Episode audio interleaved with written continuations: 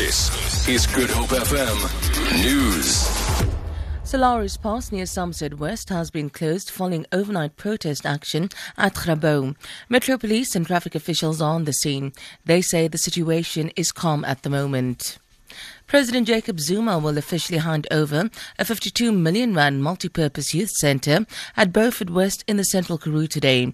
The Rural Development Department began building the facility about four years ago following a SABC insert about the lack of recreational facilities for the youth. Deputy Rural Development Minister mm, Mcebisi Skwatsha. We're here today preparing for the handover of the hub by the President to the community of Beaufort West. For youth, we want to make sure that young people are not diverted to drugs, alcohol, but concentrate on making sure that they have healthy mind and also able to help build a better Beaufort West. The Department of Agriculture, Forestry and Fisheries says it has received over 5,500 applications for fishing rights.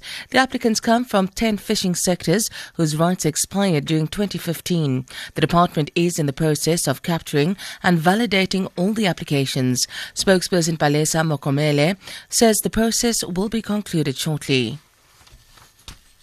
At the moment, we are we have captured application forms in the netfish and West Coast rock lobster fisheries. The Minister of Agriculture, Forestry and Fisheries will release a preliminary uh, list around June or July of this year. The South African Social Security Agency, SASSA, says there's a growing national phenomenon or illegal or unethical deductions from welfare recipients. This month, two cases will be in court to stop this. Insurance companies have been found selling funeral policies to children living on welfare. SASSA's Diane Dunkley says they currently have about 778,000 funeral policies, making use of the deduction facility on a monthly basis. We also are aware of about 180 odd thousand that are targeted at the child grant specifically. And it is those ones that we are really concerned about and saying that it should not be allowed because we really see the child grant as being sacrosanct. It is intended for the care of children British Prime Minister David Cameron has warned that peace and stability in Europe could be at risk if Britain votes to leave the European Union.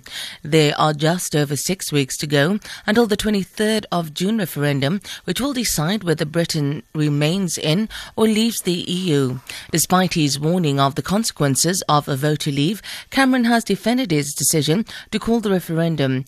In an open letter, five former Secretary Generals of the West's military alliance NATO support Cameron's stance. The BBC's John Sopel reports. The signatories to this letter have for 40 years been the pillars of the American foreign policy, intelligence, and defence communities. That they should come together like this, Republicans and Democrats, underlines the deep concern felt in the US establishment about the possibility of Britain leaving the EU. They say that the UK's place and influence in the world would be diminished and that Europe would be dangerously weakened. For Good Hope FM News, I'm Sandra Rosenberg.